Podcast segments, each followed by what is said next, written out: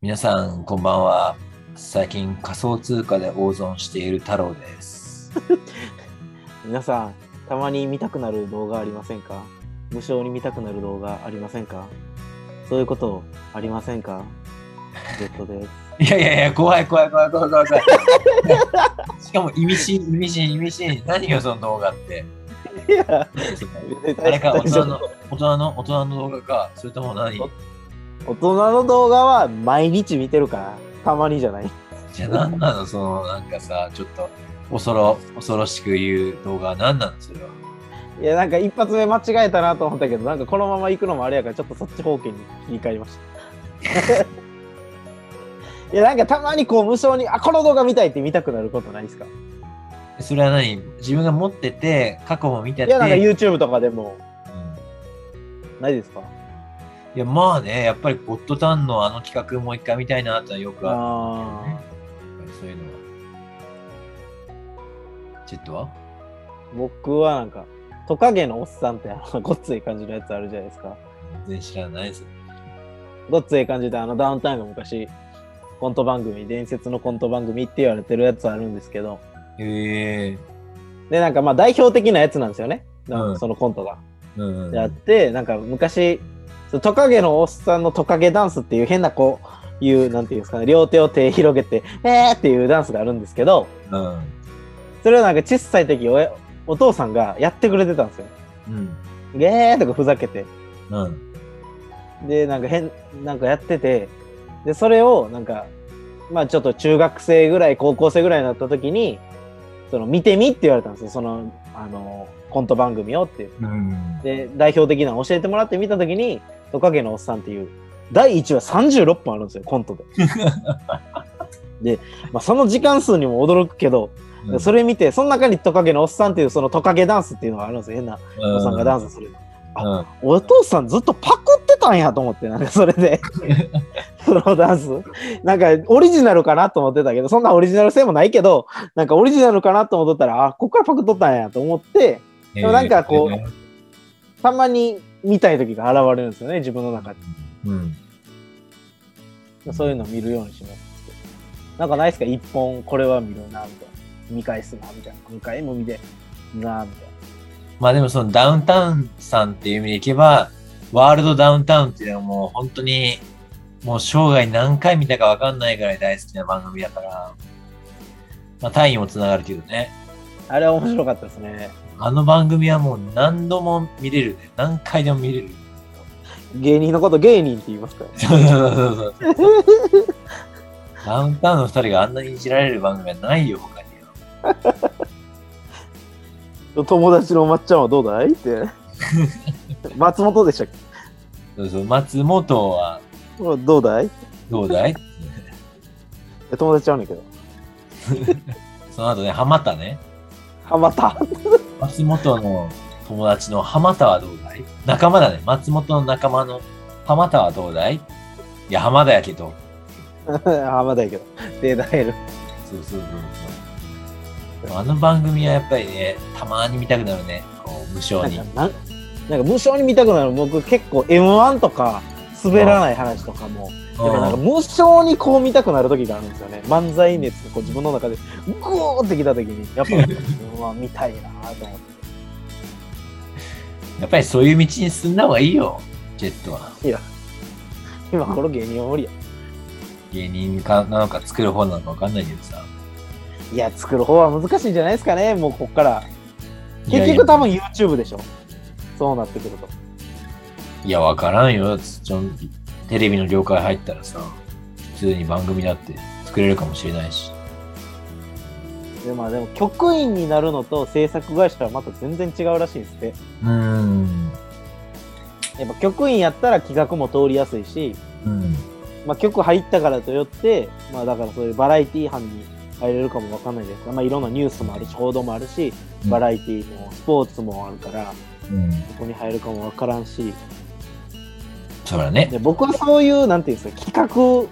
立てるの多分下手くそやと思うんですよ。そんなことないよ。なんか誰かからインスパイアされたことをこう自分の中で話していくのは得意なんですけど、うんなんかゼロ一を多分生み出せる人間ではないなと思ってる。そんなことないでさ。いやーまあでも何に向いてるか分かんないですからね、人間。そうだよ。みんな可能性があるから。みんな。そそううですよね。そうそれをいろんなことチャレンジして、ピタッとハマるものがあった時に、その人が成功者になる。そうですよね。ケンタッキーのカーネル・サンダースもね、うん60超えてから大金持ちになりましたからね。ああ、そう。あの、自動車会社のホンダの創業者の方は何歳になったって、熱中できるものが見つかったらそれは青春だって言ってるからね。そうですよね。だってマイケル・ジョーダンだって、実はアディダスのスニーカー履きたかったって言ってたんですから。なんかずれてきたけ ど。まあ、そんな熱中するラジオにしていきましょはい。それでは始めていきましょう。はい。太郎とう。ジェットの流しっぱなし。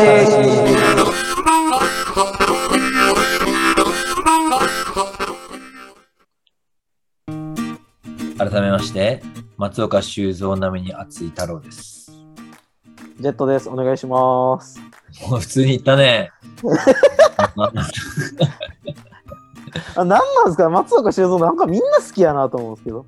なんか最近、それこそオリンピックのさ、なんか、あではいはい競技終わったら松岡修造できたよね。なんかね、修あ造んまりなんかそんなにいい人、なんか好きやなとも思わない。やっぱキャラクターですよ、キャラクター。我々もキャラクターだっを、て大事キですからね。ャラ立たせていかないとダメですよ、我々我々も。あるじゃないですか、太郎さんは。どんなキャラ毛深いキャラが。毛深いキャラ、どこに立つのその毛深いキャラ、どこで生かされるのそれ。だからまあ、毛ボーボーマンとして、いややっぱり今後、地地域のみんなの安全は、 安全を守っていけるような。警棒棒だから地域安全守れないでしょ。関係ないだろ、それは。毛、警棒。腰毛バリア腰毛バリアいやいや、腰毛バリアってのは AT フィールドぐらいないと意味ねえわ。ほんと警棒を何警警察のあの警棒と警棒棒をかけたから安全だって言ってんのあ、違います、違います。違うんかい基本的にはブリーフです。いや、何それブリーフトランクスの、あの、いやそれ知らない。白ブリーフ、白ブリーフ履いて、あの、毛を、いや、なるべく自分の毛生えてるとこを人に見せるっ ていう。毛ボーボーマン。いやいや、それが地域の安全とどう結びつくのか全然わかりませんって。だから子供が交通事故合わないようにパトロールしたりとか。いやいや、トランクスで毛はみ出してる人間が街の中歩いてたら、それで捕まるわ、まず。それを言ったらいいじゃん悪い。僕はこの地域の安全を守ってます。いやいやどうやって周りの変態が逆に俺を見て逃げるってか。そうですよ。なんだそれ。必要悪、必要悪です。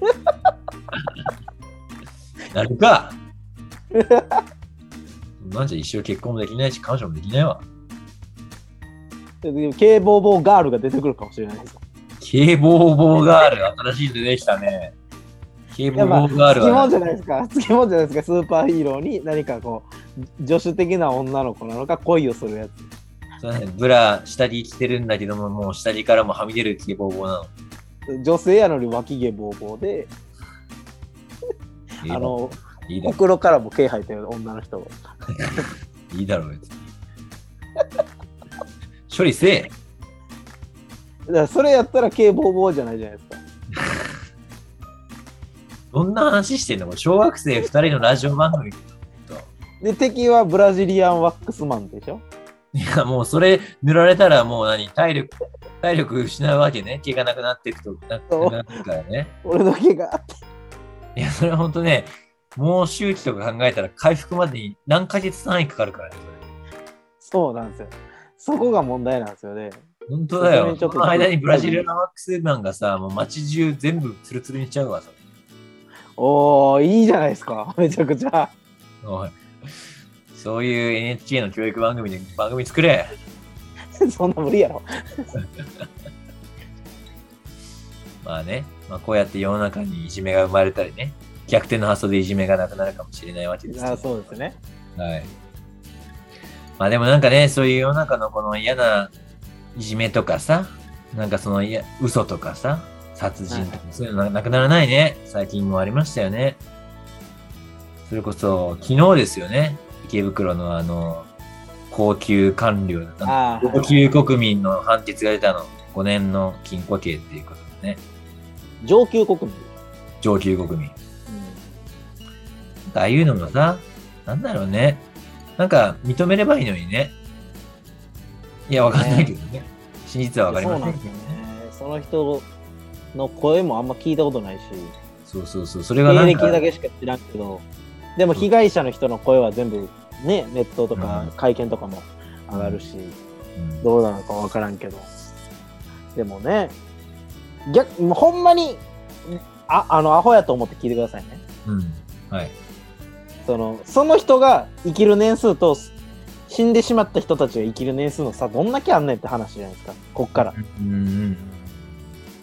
じゃああの人がこっから何年生きるかって話じゃないですかうん。で逆にそのまあ殺してしまったとか亡くなってしまった人たちがあと何年幸せな人生生きれたかって話で比較した時になんかそのおじさんもまあプライドなんかあるんかもしれんけどうん。うん。なんかそこに対してはないんかなとは僕は思ってたずっとうーん、深いね。なんか、確かにね、その一人一人の命っていうのもあるけど、うんそれ言ったら、本当戦争の時の特攻隊で若者がたくさん亡くなってったっていう話にもつながるんだけど、やっぱりその時のね、なんか上層部にいるような、その、まあ、いわゆる老害たちが、が残って、将来あうるん、未来ある若手が、そうやってその特攻隊として、まあ、命を失ってでも国を守ろうとしたとか、やっぱそういうとつながるのかなって思いますよね、そこら辺は。そうですねだからやっぱりそういうところってこう、なんか、個人、 真面目な話やってるけど、なんかこう、個人個人個人尊重っていうのが行き過ぎちゃって、うんもうこの国全体っていう視点すらなくなってって、もう何歳になると自分が一番大切みたいな。もちろんそうなんだけども、はいはだからといってじゃあ、やっぱり一方でこの種族を残す、日本を残すって考えたら、いはいやっぱりもっともっと今のね、若い人とか子供たちを大切にするような世の中に、まあなっていくべきかなって思うんだけどね。それはもう自民党に言った方がいいんじゃないですかほんとね、なんかね、選挙の票が取れる高齢者とかさ、上の人たちばっかり見てる政策じゃなくてさ、本当にこの日本に、日本をどうするのっていう、なんかそういうリーダーが現れてくると面白いな、だけどね。でかといってバカに合わせたらバカじゃないですかまたねそれバカに合わせたらバカだよね。なんか難しいとこですよね塩梅っていうのがいやだからまあどこを取ればいいっていう話ですけどでも結構みんなこう若い人には頑張れ頑張れって言うじゃないですうん。うんかまあ確かにそうやとは思うけどなんか結構俺はなんかよくありません、その俺らの時はこうやったからお前らはこうしといた方がええよとか、うんなんかそれの繰り返しじゃないですかずっとなんか中学校の部活で中3が中1に言う言葉と、それが高校3年生だとまた高1に言うやつと大学4年生が大学1年生でも社会人2年目が社会人あ社会人5年目が社会人1年目にとかもうなんか同じサイクルやなと思ってうんなんかそう思うなと思ってまあ、それこそその前回のラジオで話した通りだけどさ、それはもうだから方向を修正するっていうことができないから、同じ方向。ああ、ねもうそれ今と歩んできた道やからそうそうそうそう。そこら辺ってどうするんだろうね。どうやったら柔軟な考えになる、に変わるんだろう。その世の中に合わせていくっていうか。わかんないなんかでもうん例えば生まれ変わったら自分になりたいですかまあもう一回ね、まあ周りも含めて同じ人生をもう一回見たいと思うけど。どういや僕はでも自分なりに今の人生楽しいとは思ってるんで、そうそうそうそう。うん、まあとやいりうか直、したことありますかって話だったらまた変わってくるんかもしれんけど、これでもすごい深くてさ、なんかその、はいや、高校の時にもっと勉強すればよかったとか、もっと違う大学入ればよかったとかさ、そしたら違う人生があるんじゃないかって、ふと思った時があるけど、でもやっぱりすぐね、それを否定できるぐらい、今までその出会ってきた、自分が歩んできた道だから出会ってきた、まあ、ジェットも含めて、このはいは友人、い知人は、これを、じゃあ道を変えたら会えなくなっちゃうわけで、はいそれは嫌だなって、やっぱり断言できるぐらい、今まで出会った人たちが好きだなっていうのはすぐ思います。そうなんですよね。うんだから、バックトゥーザフューチャーでもね、やっぱりこう、自分にあったらあかんし、変に変えすぎてもあかんからっていう うん。やつあるじゃないで すか。で確かになと。だってね、例えばね、それこそ僕が、もし中学校なり高校なり頭良かって、まあ早稲田ならに、そんなとこ行ってたとしたら、タイなんか僕は縁もゆかりもなくなってるし、うん全然違う、つまんない人間になってたかもしれないね。いや、可能性ありますよね。もしく穴のはとこ佐に久間さんのサークルに佐久間さピアス開けてたんの サークルに入って、もう今やね、テレビ界、メディア界を賑わす超新星になってたかもしれない。いや、でも俺タイ来てなかったらゴッドタン見てない可能性あるんですかね、そうなれば。あー、そっか。お兄ちゃん第一号の影響が。そうなんですよ。はいはいっはいてなれば、多分 M1 とか劇場とか好きやのは多分変わってないと思うんで、うん。東京のお笑いに対しての抵抗感はあるんでしょうね。はいはいはい。この辺わからんけどね。うんだから、言って、なんかね、ゴッドタンって多分東京のお笑いの塊な感じ。うん完全にね。うんはいでまあ、僕は関西で育ってきたから関西のそれこそね関東の人が見ない ABC お笑いグランプリとかうん。読売 YTV を新人お笑いグランプリとかそういうの見てきてるからいう。なんか多分また違うじゃないですかうん。見てきてるでそこを見てきてずっと追ってきたらやっぱうん。うんそのなんていうそっちの発想ももらえてないじゃないですか、あうそういう見方もあるんやとかそういう話し方もあるんやとかん。うん。片方だけやからなんですけどうん僕すごいその千原ジュニアがうん考え方があかっこいいなと思ったのがうん。バイトも3ヶ月で絶対辞めるうん。マンションの更新はしないっていうように決めてたらしいんですよ若い子ええでもなんでかって言ったらやっぱ3ヶ月になったら大体慣れてくるじゃないですかうん。でもう分かるから大体内容がだかうん。ら分かったことをずっと繰り返しててもしゃあないからだから次のバイトに行くうんでそのマンションの更新も1年ぐらい住ん、まあ、1年か2年か住んででも大体その町のことも分かるじゃないですかうん。だから違う町に行ってその違う町の景色を見に行くっていうええいいね。あなんかそれおしゃれやおしゃれやしで確かにやっぱやったことない人がやったことないこと言えないじゃないですかうん。だからそれにも通ずるなと思ってうん。そこに行けばその目線が持てるしその考え方が生まれるけど、うんそこに行かなければその考え方も目線も生まれないっていうのがあって、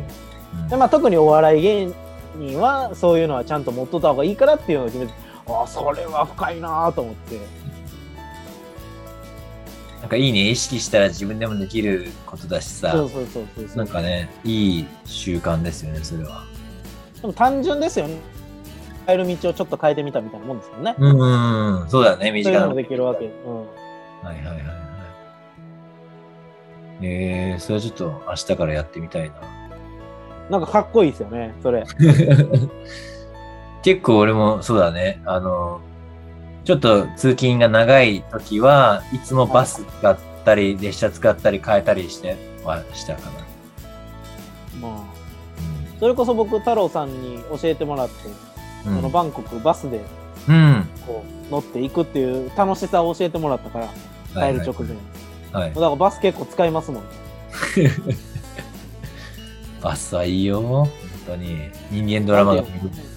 そう。たまにめちゃくちゃ変な人もおるし。 そうそうそうそうそう。ででもそれがなんかね、またその地域というか、それがいいんです。その国を分かるっていうか、うん。まあ、ちょっとタイはね、その電車がちょっと値段するから、高いかうら、ん。という意味で言えばバスは、その分渋滞エゴいですけどね。いや、大国鉄にも乗ってくださいよ。あ3月以来乗ってないんじゃないのさよなら列車以来。乗ってないですね。いやー、まあ乗れないか今ね、移動できないからね。韓国とから出れないから。はうん、そうですね。いはいはい。あれやっぱデートとかでも使えるもんなんですかそれはもうさ、トーク次第でしょ。も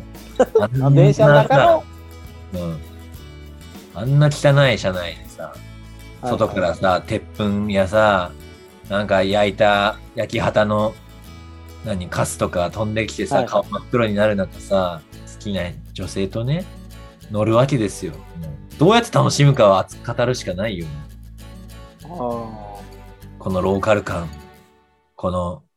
タイムスリップしたような昔の旅みたいなさ、こう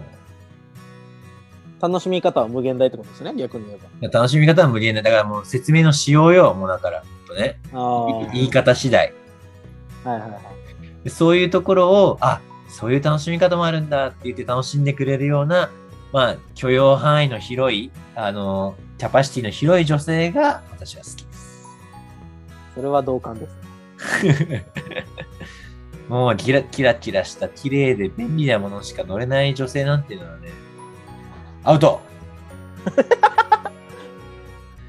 なんていうんですかね、女性に合ってないと、どんどんなんか擦れていきません自分の考え方とか、 自分の思想が。確かにね、もう最近女性に会ってないから、恋愛っていうのないから。なんかそれこそ僕もうほんまに怖いのが、さっき、さっきっていうか、もうこの前も話した、米の炊き方とか、もう俺のやり方決まっちゃってるから、これ嫌やなとか、思っちゃいそうで、うわ、これあかんなって自分の中でも思うんですもん。いや、ジェットンとしてそれやっちゃ危ないって、俺が今思うならわかるよ。もうここまで一人暮らしやって、こんな快適な生活がなくなるんだって思ったら結婚できないなって、しみじみ思うのはわかるけど、ジェットは早いぞ。まだ早いぞ。そうなんですよね。だからそれはやばいなとも思うし。早めに結婚した方がいい。20代で勢いで結婚した方がまだいいわ。それってなんかテレビでもやってたよ。太郎さんは、やっぱ結婚願望あるんですかまあね、それは結婚したいよね。まあ子供も欲しいしね。はいはい。まあ、やっぱりこうやって生きてきた自分のこのノウハウだとか、まあ、遺伝子も含めて残したいなっていう気持ちはあるしさ。そうですよね。それやがっいぱいね毛深い子供欲しいですもんね。まあそこは遺伝子情報に刻まれてると思うけど、実はね、今ちょっとヒゲの脱毛いってるんですよ。なんレでーザー脱毛。レーザー脱あめっちゃ痛いんでしょ。毛。痛い。痛いけど、やっぱりね、はいあれなんですよ、本当統計で見ると、その年収高い人ほど、レーザー脱毛に行ってるって書いてあったから。マジですかそのね、やっぱえあのひげを毎日剃る剃る剃るっていうあの時間の無駄はい。それ、それもやっぱりタイムイズマネーっていうことで、あ結構所得高い人はそういうその自分にもお金かけて、あの時間の削減とか、肌のケアとかしてるっていうこと。あ。まあ俺もそっちの世界に行こうかな。どんぐらい痛いんですかあの、有刺鉄線に引っかかった時と、レーザー脱毛どっちが痛いですか有刺鉄線に引っかかるとルパン三世 か。泥棒か。まあ有刺鉄線に引っかかる方が何何倍も痛いよ。ああ、痛いですかそ何っ倍もちの方が痛痛いい。。何倍も痛いほんとチクチいやクチでもク怖い。怖いんですよね、多分あんな。ビビビってやつでしょそう、レーザーだから。で、それで、バチバチバチってやった後、もうあの花火の匂いするからね。あ、ひげが焼けたっていう。でも見る限り全然、その、 薄くなってるように見えへんけどな、この映像やけど。 いや次明日だから、明日。あ、そうなんですかそうでこの毛周期っていうのに合わせて、黒濃くなったらレーザー、濃くなったらレーザー。これを繰り返さないといけないんですよ。ああ、そういうことですね。はいはい。ねいや、確かに、ヒゲってめんどくさいですよね。そうだよ赤。赤くなるしさ、赤くなるわ、夕方になるわ、青ひげになるわでさ、なんもいいことないぜ。でも、中学校の時とか、ちょっとヒゲに憧れなかったですかいや、憧れないわ。一回も憧太れ郎ないさわん、。ずっと毛深いから。そうだよ、俺が怖かったから。いや、なんか、その、なんていうんですか、小学校の時って、なんか、チンゲ生えてるやつかっこいいみたいな時あったじゃないですか、小五のないよ時。 ない小6の時。え、ないですかないよ。なんか、小、僕、お鮮明に覚えてるのは、小学校6年生のあの修学旅行の時に、うんパッて見たら、あいつもうチンゲ生えてるって思って。なんか、それ大人の仲間入り感ないですかもう今になれやね。邪信魔玄や飲みすぎて、ねも。うええわとか、邪魔だよ。また切ったりとかするけど、あの、小学校の時の、あの、チンゲに対する憧れってやっぱすごいなって思って。いや、全然なかった。そんな憧れは。あ早かったですか、だいぶ。もう覚えてないよ、いつから生えてきたかなんて。マジですかいや、僕、だから身長も低かったし、多分成長が遅かったんですよ。うんで、早生まれやから、からまあ、1年ぐらい違うじゃないですか、ほぼ。うんだうん。から遅くて、そういうのも。あなんか、あれ、こいつ、ボーボーやん、小5で、小6で、と思 って。あのそれが、印象深くて。なんか大人の仲間入りってちょっと嬉しいじゃないですか。あまあ、そうだったかもね。どうだろうね。まあ、そうだね。学生時代の時がなんかこう、ちょっと大人びたり、悪ぶってたり、あったよね。ははいはいはい。ありましたね。い、なんか最近ないですかこういうのが楽しいなとか、こういうのが楽しいな。なんか見てる時だったりとか、うん、授業してて、なんか今楽しみ何かなと思ってたろういや、でもなんかコロナで結局飲み会とかも一切なくなっちゃったから、な。あなんか毎週金曜日の夜は本当に Amazon プライム見てよ夜更かししながらもうひたすらチューハイ飲んだりとかして、なんか酔っ払って気持ちよくなってるね。アマゾンプライム何見てんすかいや、それこそエヴァンゲリ、新エヴァンゲリオンああ、がはいはいはいはい。公開終わったととほぼ同時ぐらいにさ、Amazon プライムで配信になったから、もう、はいあれからよ、ジョ、ハ、キュー、全部3つ見た上でのシーンっていうこの 4, 本もうぶっ通し見たよ。めちゃくちゃ長いんだよね。ね、2時間かける4、8時間ぐらいじゃん。ずっと飲んで。俺全くエヴァンゲリオン分からんから話ついていけないですけど。いや、一回見た方がいいよ。面白い。やっぱ、安野さん。やっぱり安野秀明さん秀之さん作者の方、か。はい。監督ですそうそうそう。やっぱりこだわりが強いからね。かはいはなんだろう、やっぱストーリーもさることながら、やっぱり、こだわってる部分がすごいんだよね。い。はいはいはい。もちろん絵の描き方のこだわりもそうだし、セリフ一つ一つもそうだし、うこれは面白いよ、本当に。ん、やっぱでもあんだけ流行ってるから、やっぱ絶対流行る理由があるじゃないですか、そこには。見たいなと思ってるけど、全然手つけてない。うん。うん。だから鬼滅とかは早かったんですよ。僕結構飛びつくのは早いと思うんですよね。流行ってるものに対して。でもなんか、エヴァンゲリオンってすごい長いじゃないですか、歴史的に。ああ。歴史的に。だからもう僕らの上の世代の人も好きっていうから、遡るの多分しんどいなと思って、それで多分自分の中で行ってないんですよね。いやでもアニメと映画と同じストーリーをリメイクしてるから大丈夫だよ。あすぐキャッチアップそうななんですかほぼね、そう。展開は違うけど、ベースは同じだから。そう。この新劇場版っていうのを毎回、もう一回1話からをリメイクしてるから。でもやっぱその鬼滅の刃とかはもちろんそうなんだけど、はいはやっぱりああいうストーリー重視のアニメに加えて、やっぱり安野さんはストーリープラス、それだけじゃないんだよね。ストーリーで引き捨てるのはもちろんなんだけど、細部にこの、いろんなオタクの人がこう、うなるようなはいはいはこだわりまでもあるから、そこら辺はもう才能の塊ですよ。い。だからここにこんなとこがっていう伏線ですよね。そうあ。ー特にやっぱり鉄道が好きなんですよね。安野さんは。あ、そうなんですね。そうなんです。この近未来にこの列車が、このエヴァンゲリオンのエルフネルフを支えてんだかっていう機関車が出てきたりとか、はもうね、すごいの。ここの時代にこの車両残してんのか、みたいな。もあるし。おーまあその安野さんがあの監督した「シン・ゴジラ」とかなんかはこんな公務員の中の意思決定のもう絶対外にいる人は知らないようなこの公務員独特のその、まあ、性格なり仕事のやり方すら描くっていうね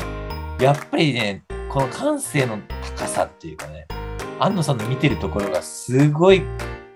アンテナ高いからはい。そこのことが好きだったり経験した人にドハマりするんですよね、やっぱり。おーやっぱディティールがすごいんですね。力入がすごい。やっあぱそやこっぱは。でもね、世界中にファンいるぐらいやから、やうん。っぱすごいよな。ここは強い。やっぱりそういうことなんだと思う。その、まあもちろん誰かに見られてどうのっていうのを気にするのもそうなんだけど、自分の作りたいもの、自分のこだわりたいものは絶対妥協しないっていう、なんかそれを貫くっていうのも大事なんだなと思うな思います。こだわりね。こだわり。誰に受けなくてもいい。自分はこれを聞きたい。一流の人って芯あるじゃないですか。うんこのうん。芸能人、芸人とかでも。うんこれは俺のスタイルじゃないからこの仕事は蹴りますとか。うんでもなんかそれをやってたら偉そうとかも言われるじゃないですか。なんか難しいですよね。自分の芯持って生き生きるっていうことは、なんかそんな感じしません。いや、ほんとそうだよね。だからそこまで突き抜けた人はさ、自分の芯が全部通る世界にな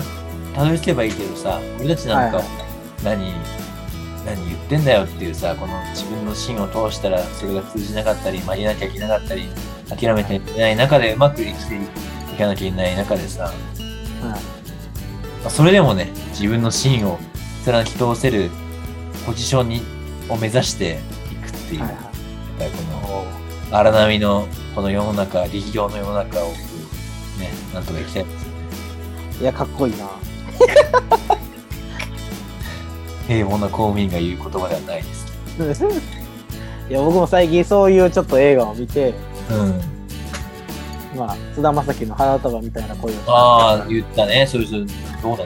ろう。でそれ結構ね、ば僕、その予告とかだけ見てたら、なんか恋愛系であれなんかなと思ってたんですよ。単純に。そう、俺もタイトルでちょっと見る見る気なくしたもん。でしょうんまあ、その、花束みたいな恋をしたっていうのは、その、なんか僕も知らなかったんですけど、女の子から花言葉を教えてもらうと、その花を見るたびに、その女の子のことを思い出すから、教わらない方がいいよっていう話になったんですへえ。でまあまあそれが一つちょっとまあそれもええと思ったところだったんですけど僕が一番こう刺さったのが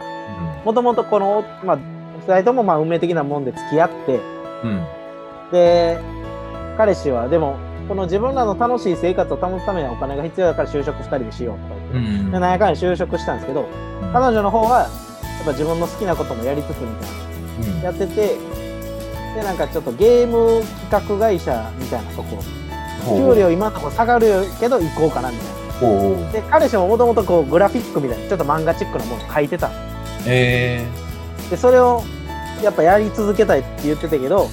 らそれをやるためにじゃあ定時で帰れるような仕事に就くよって就いた面接でそれで返してくれるって言ってたよって言いながら結局そのまあ会社で忙しかったりそんなん言うじゃないですかそれはもう現実にはないから、で結局その男の方は彼菅田将暉の方はもう全く手つけんようになっていってー。うん。もう会社の社会の波に飲まれていったんですあで彼女はやっぱりその自分の好きなものもともと2人が小説好きであったり漫画だ同じ趣味であったり結構趣味があって付き合ったからあ。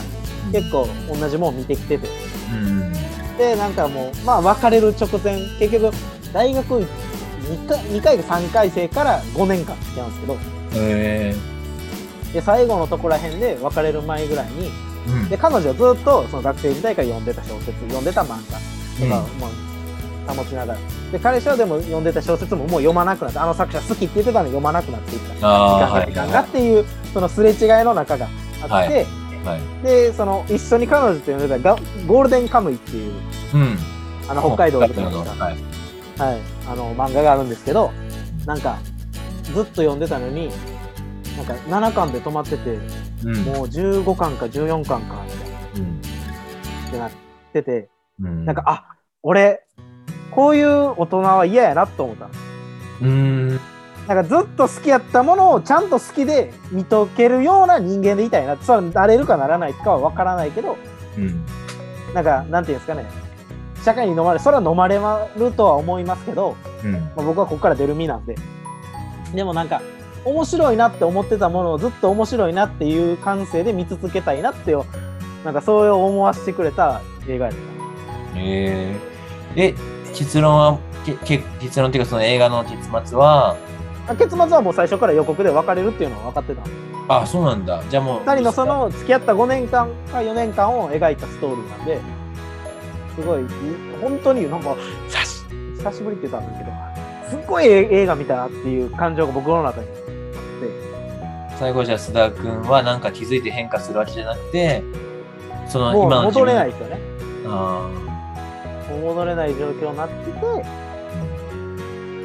もなんか一つ、まあこれもちょっとあれなんですけど、あ、はい。 2人が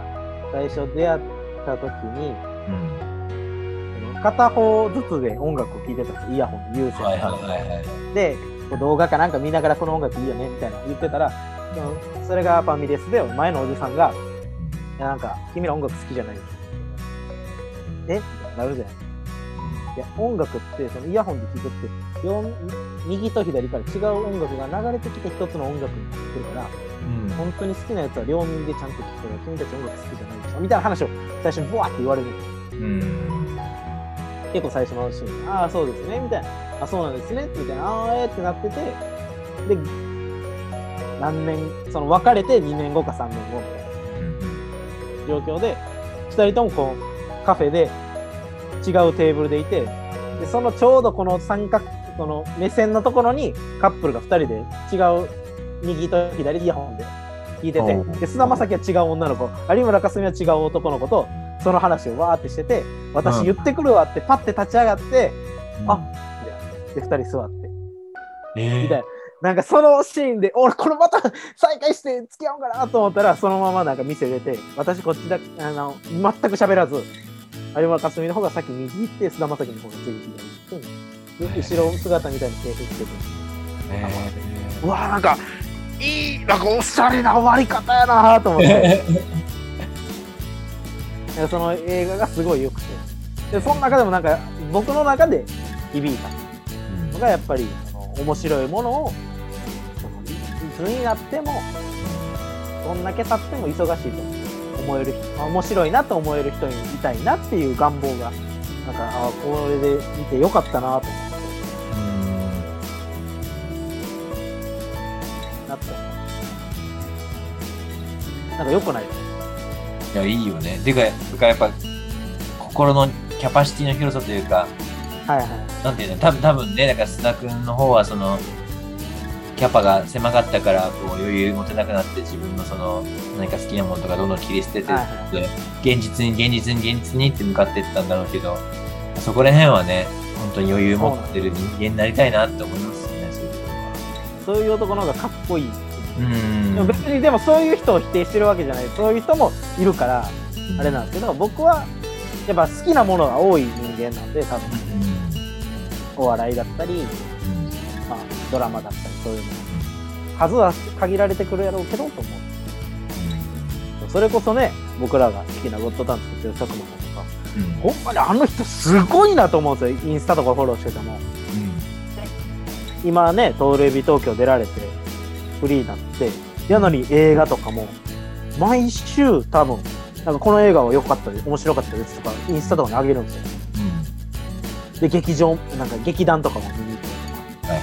はいはとかすまあ、本当に多分エンタメが好きなんやなとも思いますしまあすごいななんかそういう人間でありたいなと思う単純な思わせてくれた映画でした僕はあーあでも今の佐久間さんの話で思ったけどそうそうここキャパシティの部分の問題ともう一つは本当に好きかどうかっていうねはいはいはいそのなんか流行ってるから好きとかそういう浅い好きで語ってる人は飽き飽きて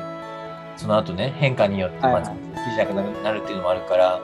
本当に好きかどうかっていうのがあるよねそこはね本当に好きだったらそどうですねんなに忙しくても多分好きで居続けるんだと思うんだよそれ思いますもんねずっともう鉄道ずっと好きだっそうですよねてなってもそれはもうどんなに忙しくてもどんなね状況になっても多分好きだと思う僕だって忙しい時キャンディークラッシュやらないですもんねだかねそういうのはミーハーな好きよ。ら だからそういうことですよね何よ、キャンディークラッシュって。だって忙もうしかったりちょっと時間が足りないい やだって忙しかったりとか何か友達と飲みに行ったりとかしてたらキャンディークラッシュ別にやらなくていいじゃんやらないよね。でもそういうのがないからキャンディークラッシュやるじゃんうあだからぼ僕は本当にキャンディークラッシュが好きじゃないってことでん。そうだな。そうだなキャンディークラッシュ出すかそこで。すいや単 純だよ単キャ純ンデだいィークラッシュ自体古く ないちょっと。やそんなこと言わないでくださいうちのお母さん5000ぐらいいってんの いやいやいや。スマホの中でも結構前半出てきたゲームじゃないですか。そうですようちのおかんめちゃくちゃやってるから あ、でもそうそう、世の中結構さ、ゲームって子供のもんじゃなくてさ、もう、はいおじさんから何から地下鉄乗ってる短なじ短い時間でスマホ開いてゲームやってるよね。やってますね。まあそのなんかね、まあゲームの中にもいいゲームも悪いゲームもあると思うけどさ、なんかおじさんがペペペペペペって画面をなんか連打してさ、なんだかよくわかんないボールを叩いたりしてるゲームとか見てると、それは違うでしょって思うけどね。だから、まあその難しいところで、例えばもうフォートナイトとか、ん今もうそれで金を稼げるようになってきてるから、うんでそれは多分否定はできないじゃないですか。うんそれを職業になりわいにしてたり、それを特訓してる子たちがいて、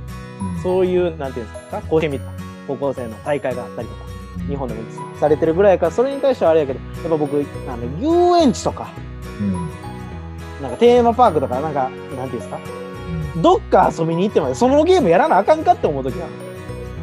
それは将来子供できたらやっぱり教育したいね、そういうのはね。それは本当に思いますね。ここでゲームやるのかっていうね。いや、ほんまに、それこそユニバーサル・スタジオ、USJ とか、小さい頃連れてってもらった時に、うんうちは基本的にゲームを買い与えてもらえないかったんですよ、あんまり。うんプレイステーションも、いとこの兄ちゃんのを借りパクしたりとか、パクったんかい。そう、だから貸してって言って借りて、もうでも大学生やからいらんやろって言って、一番いるの に。大学生がプレイステーション一番いいのに、 あの時あれ。で、それで借りパクしたりとか、だからおじいちゃんに買ってもらったりとか、親が進んで買ってくれなかった。はいゲはーいム機を。はい。ソフトは買ってくれたりはしましたけど、うん。でまあ、テーマパークとか行っとっても、やっぱやってる子いたんですよね、僕らの世代でも。うんもう DS とかが僕らはで全盛期だったあので、ゲームキューブ、ゲームキューブ、ゲームキューブ、ゲームキューブ1個上。まあでも、だから DS とかーうん PSP とうか、ん。それこそ学校の授業中、モンスターハンターやってるやつがいましたから、ね、えもうなんか、その授業中にやらなあかんことかって、すごい中学生ながら思ってて。なんか、それこそその時は多分本人たちもそれがかっこいいのか、なんか、あれ、スリルがあったのが面白いかなと思ってたとか、あとなんかその、なんていうんですか、せ学校の制服の、このセーターのところを手首のとこからまでイヤホン通して、うん。この手をこの頬骨につけてる感じで授業中の音楽聴いてたりとか、はいはいそこまでして授業中に音楽聴かなあかんかって思ってたんですよ、僕は。 はいはいはいはい。その時に聴いた音楽がだから何が何何になんねんって話じゃないですか。で僕は結構そういう目線で見てたんですよちっちゃい頃からうん。 DS だからゲームとか遊園地とかでやってる人とかうん。ででもいるじゃないですか今でもそれこそねご飯屋さん来てまでゲームやらなあかんかと思う時もあるしやっぱ、教育ですよね。親の教育ですよ。今、何のために今の時間があって、今何のためにやってるのかっていうのをよく考えさせないといけないなっていうのは思うよね。一で緒にもね今の人らはスマホ見てれば落ち着くからっていう人もいるじゃないですか子供からそれや僕ばらはいそれは分からないけどでもなんかゲームは違うなと思うんうでもねあれをねだってもう世界大会とかフォートナイトとかえぐいですからねはいはいはいはい。まあ e スポーツっていうぐらいだからね、オリンピックの種目にもなるかもしれないぐらいの話だから、ゲーム自体を否定するわけじゃないんだよね。ただあれはオリンピックに来たとってですよ でも結構面白いんだろうね、複雑なゲームもあさ。のねそうフォートナイトとかは僕はたまに見たりするんです動画配信とかはいはいはいなんかそれは面白いけどあれはオリンピックにはいらんな。いやでもやっぱり超その簡単にはできない練習したり超絶なそのタイミングだったりいろんなものをやんないとできないぐらい設計されたゲームはいいんだろうねその面白いんだろうねやっぱまあまあ僕もゲームであんま育ってきてないっていうからうんゲームやってきました俺はもうもっぱら電車でゴーですまあこのグッチャンって。ぐっちゃんじゃないよその簡単なゲームじゃねえわでもだから今はだから作りたい作りたい方だよだからどちらかというと今、まあ、こうやって YouTube で配信してるだけじゃなくてやっぱりゲームとかそういうのもやっぱ自分で作って配信したい方になりたいなと思うおやる方じゃない作りたいやらせる方やらせる方 S か M で言ったら S の方そうですねえ受け身じゃない受け身じゃないです受け身じゃないやっぱり何でもかんでも攻めていかないですおおかっこいいなんだそれ。 まあでもだから今その CG 作ったりとかして、はい、まあ、ある程度 CG 作ったら今度ちょっとゲームの方、プログラミングの方をちょっと趣味で勉強しようかなと思ってるし。あおーすごいなそうやっぱ太郎さんのその意欲はどっから出てくるんですその意欲。かはいまあ性欲だろうな、全部。性欲がそのなんていうんですかちょっと物欲物欲にはならへんななんていうんですかね結局世の中の偉人とか政治家ってのはみんな性欲が強いって言うけど、やっぱりこの性欲からのエネルギーっていうのはものすごいわけですよ。はい性欲が強いってことはやっぱモテたい。モテたいってことはやっぱり異性に好かれたい。は異性に好かれるっていうのは容姿であったり、まあ、筋肉とかっていう見た目の体のフィジカルの部分であったり、もちろんメンタルを鍛えるっていうのもあるし、あとはお金を稼ぐっていうのもあるし、い世の中の名声。もうここでまず5つ分かれるわけです。モテるための。こ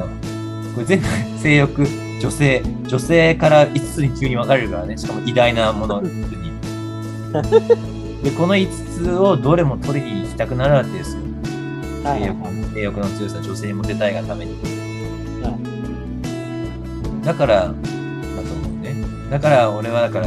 作って、もしかしたらお金を生みたいのか、それともいはこの自分の好きなものを極めて世の中に注目されたいのか、いはいまあ、その2つですよねゲームを作る方はおーそれ以外に筋トレも毎日やってますは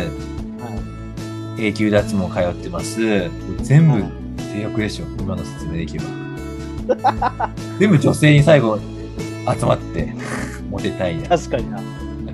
結局はモテることが大事ってことですよ ね結局最後はモテるためでもね、太郎さんからもらった本に森右衛門で書いてたのが、はいはいはい男がそのモテようと思う気持ちをなくせば終わり。ホリエモンと同じこと言ってるからね俺ね太郎右衛門ですよね、太郎右衛ド門。ラえもんもうなんか、ペテン師みたいな名前だね。テレレレレテレレレレレレレレドラえもんみたいレレどこでもドアもうもう次は大山の部分目指す。今のが大山の舞踊だよ。いやでもすごいですね。尊敬しますわ。まあでも、大体やっぱその欲かなって思う。だって結局はモテようとする行為をやめるなってことですよね。このラジオが全体的に伝えたかったのは。そう。 今回、長々と話してて伝えたいことは、異性にモテようというこの欲だけは持ちましょうはい。と。はい。ということで、締めていただいて。また二人でペラペラ話してます。お時間です。バイバイ。バイバイ。